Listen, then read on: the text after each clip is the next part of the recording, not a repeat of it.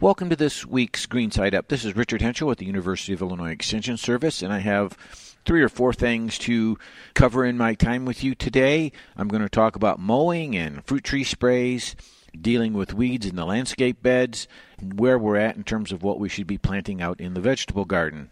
So, anybody that's got a lawn and been trying to mow it, given all the rain we've had recently in the past few days, uh, it's most likely gotten away from you in terms of it's taller than you'd like it to be. One of the ways you can recover the lawn without uh, sending it into shock is to set your lawnmower up as high as it'll go and mow the lawn and then give it two or three days for that lower portion of the turf that was then exposed to get used to the sunlight and dry off, and that'll make your lawn lawnmower function better and cut your lawn better the second time around. You can also lower that mower deck back down to where you typically mow your lawn for the season and uh, mow it again. And in that way, uh, you haven't shocked the lawn. Uh, chances are you haven't had to bag the clippings because they were small enough then that they sifted right back into the into the lawn challenges come when we mow more often we should and or the grass is wet when we're mowing and this really impacts the ability of the lawnmower to cut the grass blades up fine enough that it sifts back in and that also then creates that uh, condition where you might shock the lawn, stop it from growing temporarily. That might sound good, except uh, your weeds are not stopping, so you're you're not making the lawn very competitive against uh, the lawn weeds. So that's so that's the story that pretty much here that we're going through. Springtime, the grass always grows quickly. It has its natural flush of growth, of course, and if we've added any fertilizers on top of that, chemical uh, synthetic fertilizers on top of that, uh, that cycle just gets exaggerated a little bit more. So if you haven't uh, fertilized your lawn yet with a with a uh, synthetic fertilizer, bag fertilizer, uh, you might want to go ahead and wait till you've mowed the lawn three or four times or more. When you see the flush that naturally occurs start to slow down, go ahead and extend the greening period with that fertilization at that point. Another area that I wanted to talk about, uh, we have lots of interest these days in fruit trees and in the home orchard, and um, we've already should have been applying several sprays prior to bloom. Uh, there was a dormant spray that went on earlier, long before bud uh, growth even began. The sprays that are going to go on now on a rather routine um, five to seven, seven to ten day basis, depending upon the product you're buying, are going to be called cover sprays. The cover sprays are there to uh, begin to coat and, and keep the uh, fruits from being attacked by diseases and insects throughout the growing season. These sprays also then continue to act as a protection against the early cool wet season foliage diseases like uh, on apples, for example, it might be cedar apple rust or apple scab. Um, apples are still the the main uh, backyard orchard tree, uh, fruit tree that we seem to plant here in our area. So the so the fruit tree sprays should be uh, resuming now that uh, about three quarters of the petals have fallen off your apple trees or your fruit trees. Uh, uh, the risk to pollinating insects is now minimized. They're not visiting old flowers any longer. They're off to other brighter uh, newly opening flowers on other plants in the landscape and in nature. So that's where we're at with the fruit tree sprays. Um, I wanted to talk a little bit about weeding in the landscape beds. Uh, soils are certainly quite moist in many cases, hard to really work the soil, and, and would suggest you don't. But you might stand at the edge of the bed and with a hand weeder do a little weeding that way.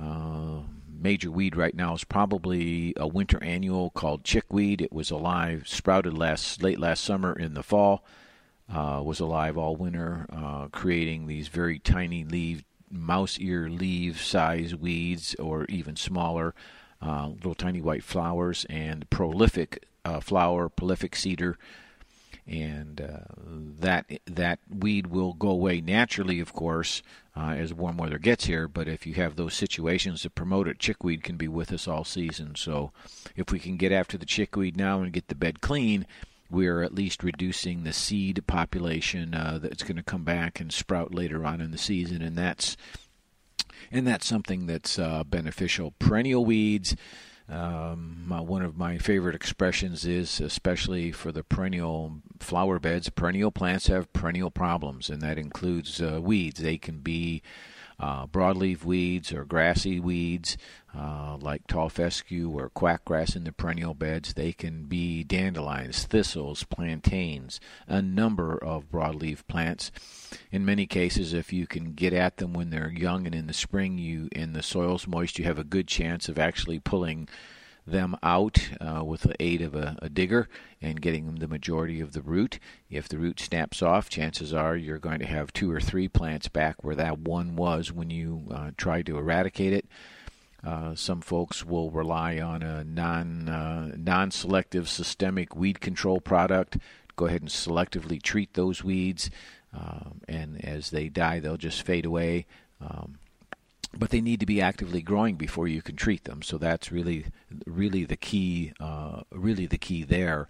Um, if um, you have applied, uh, have done any overseeding in the lawn this year, for example, sometimes that grass seed will uh, end up in the beds. Keep an eye keep an eye out for that, and if it comes up it's very easily controlled it's a young tender grass plant. So there's there's several things we can do in the landscape beds.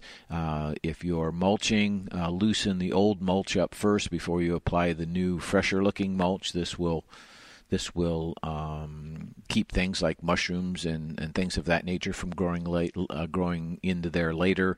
It will also allow more of our water that we get down into the soil profile, so because the mulch layer is not crusted up and over, so that's a good thing.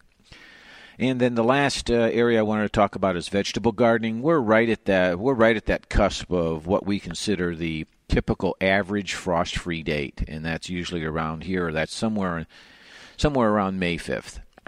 So at that point now, you've had opportunities already to plant some of our other or er, very early hardy vegetables. We're at that point now where things like snap beans and the tomato transplant might be considered to go in. Summer squash could go in.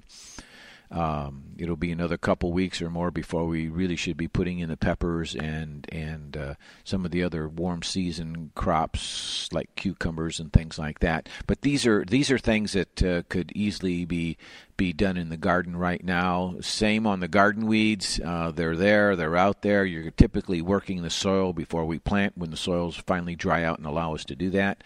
Uh, most often that takes care of that. But if you've got that perennial weed in the vegetable garden that's seemingly there and never going away, um, a, a, a, major digging effort might be in order. Uh, but again, the, the, use of perhaps a, a non selective translocatable herbicide would be uh, the best thing you can use.